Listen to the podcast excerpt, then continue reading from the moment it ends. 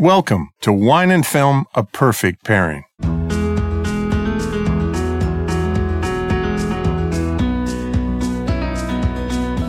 I'm film critic Gary Cogill, and today on the show, Spider Man is back. In a newer, younger form, it made over a quarter of a billion dollars worldwide in its opening weekend, alongside some glowing reviews. And also, Andy Serkis is back as Caesar in part three of the Planet of the Apes trilogy. It's a reboot. It's too receiving glowing reviews, including one from me. And there's a fascinating movie with a big heart. It's playing directly on Netflix. It's about a young girl living in the mountains of South Korea, raising an experimental pig named Okja. And the pig is the size of an elephant. It's a very complicated emotional film. It's about everything from GMOs and corporate greed and loving of your pets uh, from visionary director Bong Joon Ho. But for now, Hayley is in wine country. We miss her a lot, but she's working. So say hello to our very special guest. He is the culture critic for the Dallas Morning News, also a longtime film critic friend. I have great admiration for the great Chris Vognar. Hello, Gary Coco. How are you doing? I have great admiration for you too. Well, that's uh, that is Just I- so you know. I- we speak very highly of each other. Yes. We've probably seen hundreds into thousands of films in the same room together. yes, far too many. Over the years, I have not seen Spider Man. You have. I have. Okay, take a minute or so and just tell me what you're thinking about this film, and is it as good as the reviews have been? I mean, there's a lot of good reviews, and then there's some that are, you know, a little bit more, you know, curb your enthusiasm, tiny bit. Yeah. I really enjoyed it. I didn't have very high expectations, mostly because this is now, of course, the third iteration of Spider-Man in the last several years. We Right. Had, we had Tobey Maguire. Uh, the first two of those were very good. Uh, the Andrew Garfield ones were kind of flat. They were flat. Didn't, didn't really seem to know what they were going for, tone wise, Mm-hmm. story wise, character wise. Um, this felt like a return to fun, and I feel like we're kind of feel like we lose track of fun with some of these superhero movies that want to be very, very grim. Well, a lot of them are based on very grim stories. They are sure. I mean, the, origins, the, origin the Dark Knight, the Batman story is very dark and very grim. It is, but and why they're doing what they're doing. But this is Yeah. a, a high school kid. Yeah, it's a high school It's kid, Tom and, he, Holland. and he feels like a high school kid, even though Tom Holland's 21. He's, he's playing a 15 year old, and he does it very convincingly. He feels like, you know, not necessarily a nerdy high school kid, but, you know, too smart for his own good. He's mocked for being smart. He's on the academic decathlon team. Um, so and yeah, he meets a girl. uh, he does meet a girl, and it's a very, I should say, it's a very diverse Spider-Man as well. He falls in love with a, a, a biracial girl at school. His, Nice. his best buddy is Filipino. Um, it's definitely, it feels it's set in a Queens high school, and it feels like it's set in a Queens high school. No kidding. Good. So it has a feeling of uh, authenticity, I guess, Authenticity, as you can say for a Spider-Man movie. For a Spider-Man movie, yeah, the it, it feels at least like the country that we're living in, as far as you know the the people that you're going to interact with, going to a uh, you know a prestigious public school in Queens. Okay, when I when I think of the Spider-Man movies, I, I I also think of Robert Downey Jr. because he's in and out of all of these films. All of them. He's in the film. Tyne Daly's in the film. Marisa Tomei's in the film. Donald Glover from that television series Atlanta, Mm-hmm. who's I think a wonderful actor. He is really funny. And he's in this. But the bad guy, Vulture, is played by Michael Keaton. Yes, Is he imposing or is he funny or what is his deal? Michael Keaton in Birdman 2. the Vulture returns. I, love, Um, I love Birdman. It's it's uh, he's um he's very human, and I think that's why the character works. I mean, he's not a nice guy. He is the villain, but he's a sort of relatable villain. He's got a grudge against Stark Enterprises. He's very kind of proudly working class. Um, he, he's not like a leering, snarling kind of comic book villain, really. Really, he's different. Yeah, he is a little bit different. And part of that is because Keaton brings that to pretty much whatever he does, even guys that aren't all that savory. I was just thinking last night about the movie The Founder Right. that, that he was in. I wanted that movie to get more traction because I actually thought it was really good. I think that movie got better the more I thought about it. When I first thought, saw the film, I thought, well, this is an interesting story because Michael Keaton is so good that you're concerned about him, but he's not a good guy. No, he's not. And He's I think- not in the founder. And I think that's why it didn't do very well. It's about Ray Kroc, the guy who kind of stole McDonald's. It really from is the a- Kroc, from is the it- uh, McDonald brothers. It's really about the ugly side of, of capitalism. Of the American dream. Of the American capitalism. dream, yeah, it so it reminded is. me a little bit Yeah. of, of that performance. Not necessarily the nicest guy in the world, but very real, um, somewhat relatable, very human. I'm kind of fascinated by these superhero movies that make so much money. Um, you know, there's a, there's a built-in thing going on with Transformers. I, I think this Transformers film is one of the worst things I've seen in a long time. Uh, Baywatch came out and didn't really do very well, but it has worldwide. It's done kind of okay. They'll, they'll love it in China. They'll it, these movies in Europe or in other parts of the world now make make so much money that if it does 100 million here, it's going to do 300 over there. You do 400 million and you're getting your money back, at least on some of these big budget films with a, another 200 million dollar ad campaign. Hey, I want to talk about Planet of the Apes for a little bit. Yeah. So I, I've these films have gotten better for me. This is the part three in the reboot because I, I don't know how long they can go with these things. But Andy Serkis is so good in this film. I think there's Oscar consideration for him, even though it'll, that'll probably never happen. But if you can ever make it for a case for motion capture, you can make it for this film. Plus, it's really good. It's a prison movie. It's, it's Bridge on the River Kwai. It's Schindler's List, but it's with apes and it's with humans. And the bad guy, of course, you know, the, you know, the bad guy's just wreaking havoc over everything. But, Who plays the bad guy? oh, oh. Is it a human bad guy or an ape bad guy? Oh no, it's it's a human bad guy. It's Woody Harrelson. Oh, wow. But um, I'm seeing it. I have not seen it yet, I should say. I'm, s- I'm right. seeing it tomorrow night. right, I I think it's kind of. Ep- I walked out of the movie going, "This is kind of epic. This is this is taking a really interesting subject." Um, and just adding weight to it because it takes itself so seriously and then succeeds on all those levels. It's not horror. It's well written. It's incredibly directed. Um, I felt like I was watching a combat movie for half of it, which I kind of liked. And, and then, then we, when it became a, a capture in a prison movie, it's how they're tunneling out. I mean, it's, it's almost like the great escape and, you know, they're just trying to get out, but there, but there's so many human elements to the apes as, as these movies evolve and as they evolve as apes do. Yeah, I'm excited to see Yeah, it. I, I- I loved the last one. I liked The last one I was a good the first film. one. I think they're all. I think they have higher aspirations than a lot of these tentpole kind of franchises do. I think they really want us to think about human nature and the things. They want us to think about do. larger things. Yeah. And also, I was glad these movies didn't.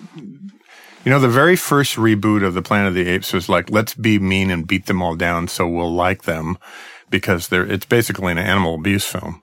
And they've evolved into something that's kind of a grand theme, a better theme, uh, you know, a mistreatment of each other as, as, as species and as human beings. And, you know, I, I just, I find this Planet of the, I can't wait to see it again. I'm kind of interested in it and I'm kind of interested in the epicness of it in in trying to say some. You know, I think Schindler's List is the best film I've ever had to write about, and I'm not comparing this movie to that movie. Although you did just well, I, I'm doing it just in the name because it's uh, a, a, a prisoner of war film in a, in a way.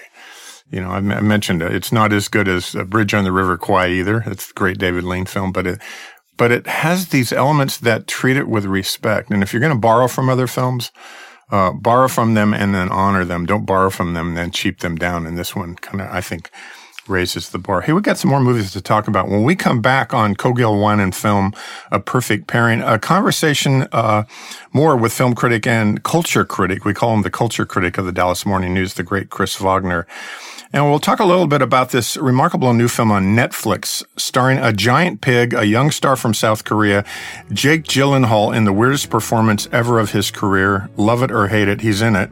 Paul Dano and the great Tilda Swinton is in this film, and I think she produced it. It's called Okja, O-K-J-A, and we will be right back.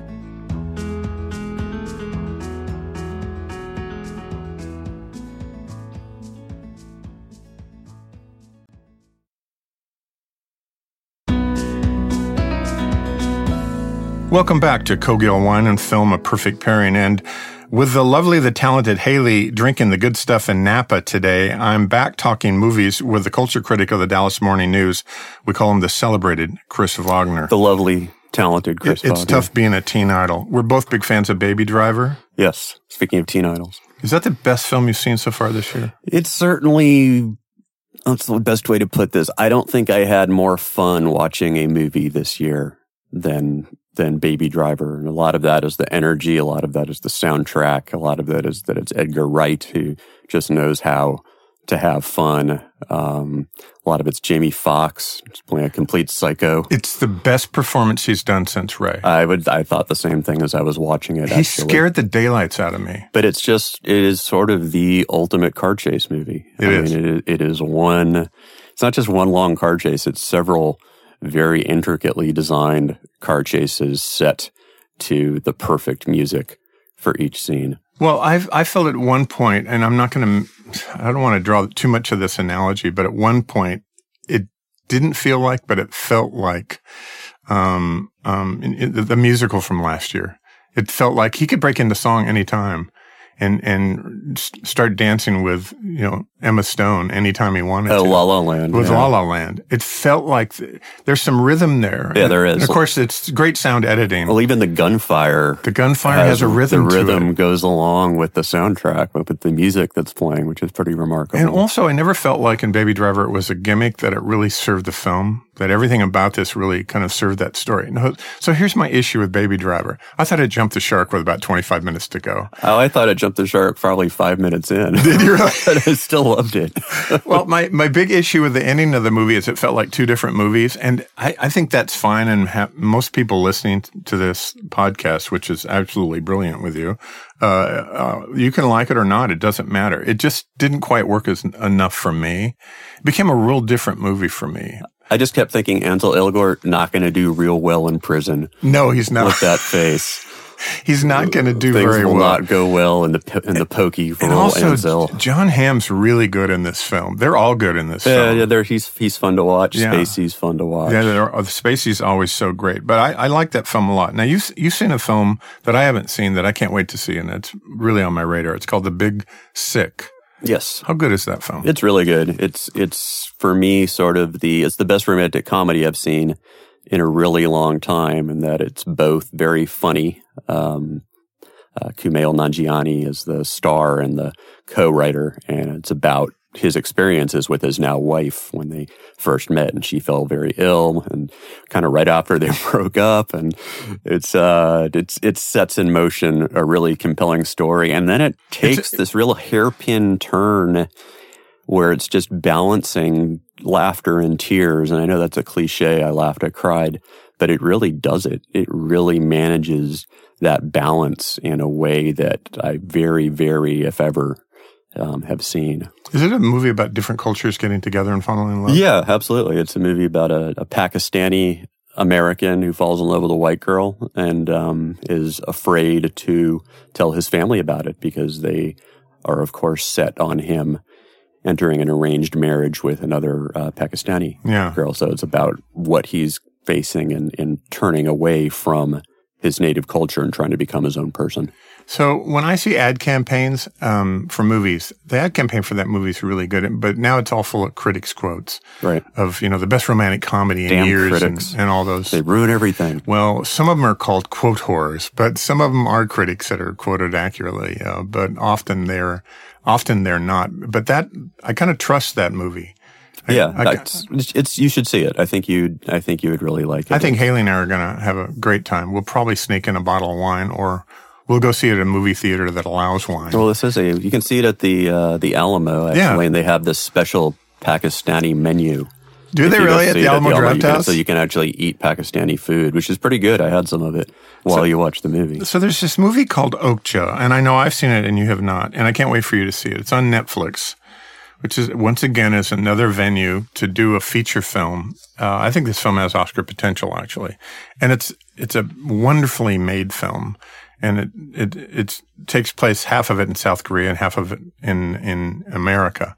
But it's really the South Korean young actress who I guess is a big star there, uh, a name I can barely pronounce. And then, and then she has a, she's on a farm with her father up in the mountains and, uh, an American company, an American and British company, uh, start playing around with GMOs and they make an experimental pig and they make it, they make like a dozen of them or 10 of them.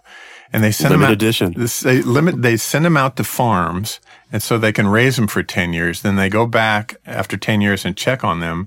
And one of them becomes a contest winner in the face of this new product to feed more pork to the world. And the pigs are the size of elephants. And of course, this is her best friend. And at the end, you know, at one point in the movie, not at the end, but they, they come and take that pig back because it's really not hers, even though she thinks it is because she's raised it. And it's like a puppy. And it's, and then you realize this kind of evil, you know, corporate entity of just, of slaughterhouses. The man. And it's also, uh, every time I look at the ad campaign for Okja, I, I go, please do not take, this is not a kid's movie.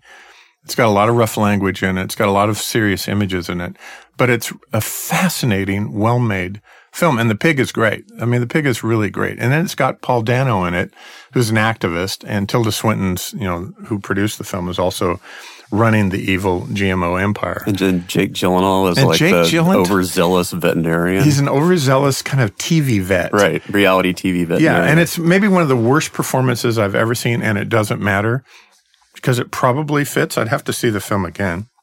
I watched and I thought that's the weirdest thing because there's there's a bunch of uh, what I want to say slapstick moments to the film, and then it it has a tone that changes every ten minutes.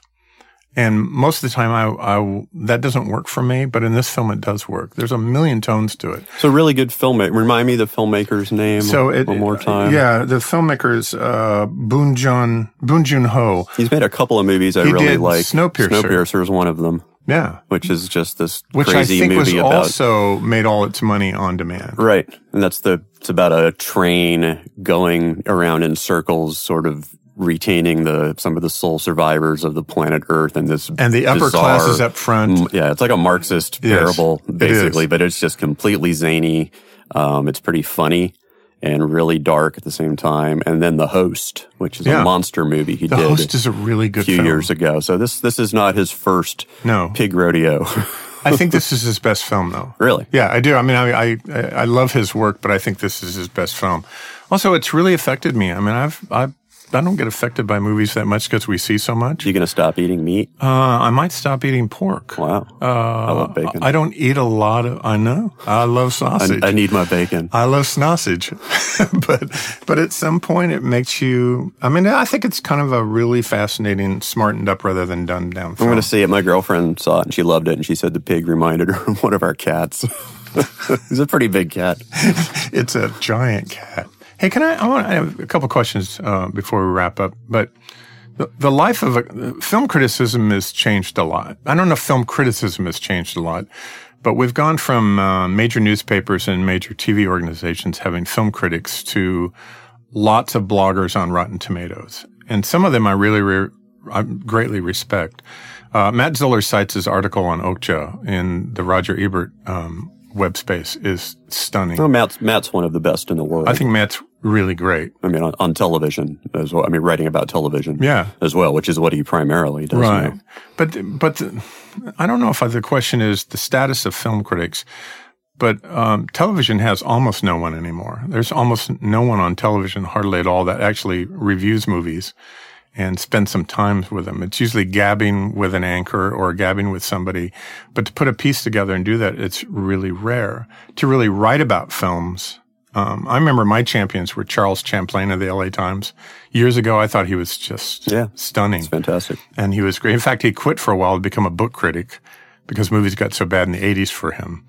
And uh, I've, I was kind of fascinated by him. But there's always been champions. I don't know where the champions are going to come from down the road. Will there, you think there'll always be film critics out there that you might admire or I might admire or somebody else growing up might admire? I hope so. I mean, it's it's a tricky thing right now because I would say there are probably more people writing about movies now than there ever have been, and there are probably fewer of them getting paid to do that than there ever have been. So it's it's a tough. I mean, it's always been a tough go as a profession, Right. but I think it's much tougher now. There's infinite space, um, but I think a lot of people who are doing this are doing it as a passion, um, as as a um, you know something to do because they really, really, really want to do it, not because it's putting a roof over their head, and that's and that's tough. Do you have people uh, who contact you and say, I want to do what you do? How do I do it? Sometimes, um,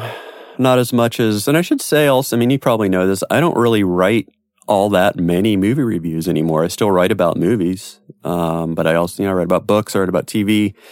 Um, I'm writing very few of the standard six, seven hundred word. Here's what I thought of this particular movie type pieces. So what I do is actually not what I used to do. Right. And, and you were the film critic of the Morning News for how many years? I was the senior film critic for 10 years. Right. But I was kicking around there for probably another 10 before that. Yeah. And before that was Philip Wuntch. Yes. The late, great The late, Wuntch. great Philip Wuntch. I remember standing in line with Philip Wuntch, waiting to see a movie that nobody knew, and it was at North Park, the old North Park Theater in Dallas.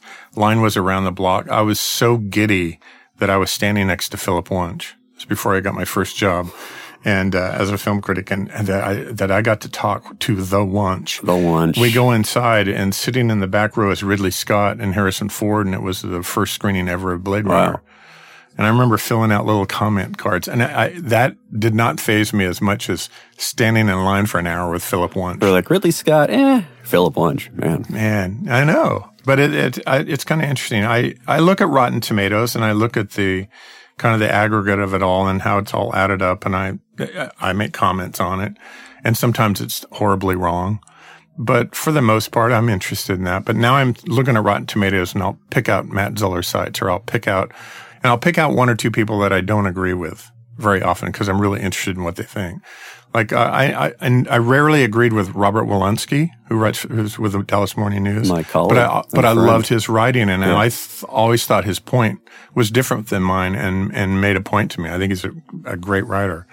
And, uh, so I think it's interesting to to read stuff that's different than your own. Yeah, absolutely. As, well as the things that you, if I just read everything that I already embraced, what's Right. the point? It's it's part of the conversation. You know, part of the conversation is getting angry sometimes and saying, "What are you talking about?" Were you a fan of Beauty and the Beast earlier this year? Yeah, I was. I was surprising. I was completely ready to not be a fan of it at all, um, and I, it pretty much held me there for the entire running time. And I think part of the reason it worked for me is that I hadn't seen the original animated version in a long time, so I wasn't, I didn't know all of its ticks and rhythms and, and gags, so I could roll with it without saying, oh, they're just they're doing that all wrong. They should have done it like this, or "Oh, Right. they did it just like the Disney movie, the original cartoon. So I kind of was able to see it as its own thing, and I really enjoyed it. Disney's done a real turnaround for me. They were bad for a while. And uh, even Pete's Dragon, which is David Lowery's Yeah, film, I thought Dallas's was own David really, Lowery. really, really And we should mention Matt Zoller Seitz, also Dallas's own. Matt Zoller Seitz Dallas's own. But I, I, I find that these live action reboots of these animated films, it's like I roll my eyes. It's a money grab, and they've been really good. So until they prove me wrong, because I thought The Jungle Book was terrific. And I really thought Beauty and the Beast was like terrific film and really, really good stuff. Hey, thanks for being here. Thank you, Gary Cogill. So Okja, and then we'll we'll we'll gab about it next time. Then I'll see Spider Man. Yeah, I'm going to try to watch Okja this week. And we got some really, really big stuff uh, coming up uh, next week on Cogill Wine and Film: A Perfect Pairing. Uh, three big new films: Luc Besson's Valerian, which I'll see this week. Uh, not not Wagnerian, not Wagnerian, Valerian. but it could be Wagnerian in tone, but it's Valerian. It's a million cities within a city or whatever. Uh, Chris Nolan's war epic, Dunkirk. I'm pretty stoked for that. I'm, I'm, my butt's in that chair so fast I can barely stand it. And also, Texas filmmaker David Lowery is back, this time directing Casey Affleck and Rooney Mara in a film called A Ghost Story. And for more information on the films that we talked about today, you can check out uh, Hayley Nice blog. It's at cogillconsulting.com. Or through Facebook, you can follow me on Twitter at Gary Cogill. And to see what Hayley's drinking now, you can follow her on Instagram and on Facebook at Dallas Uncorked. And Chris Vognar, you're at Chris Vognar, V-O-G-N-A-R. Very meat and potatoes Twitter handle. And Chris you Vognar. do want to follow that and read up. And with that, I'm Gary Cogill. As usual, I'm looking for the next great film, and the great Hayley will be back next week, and she's always searching for a great glass of wine. So join us next time on Cogill Wine and Film, a perfect pairing.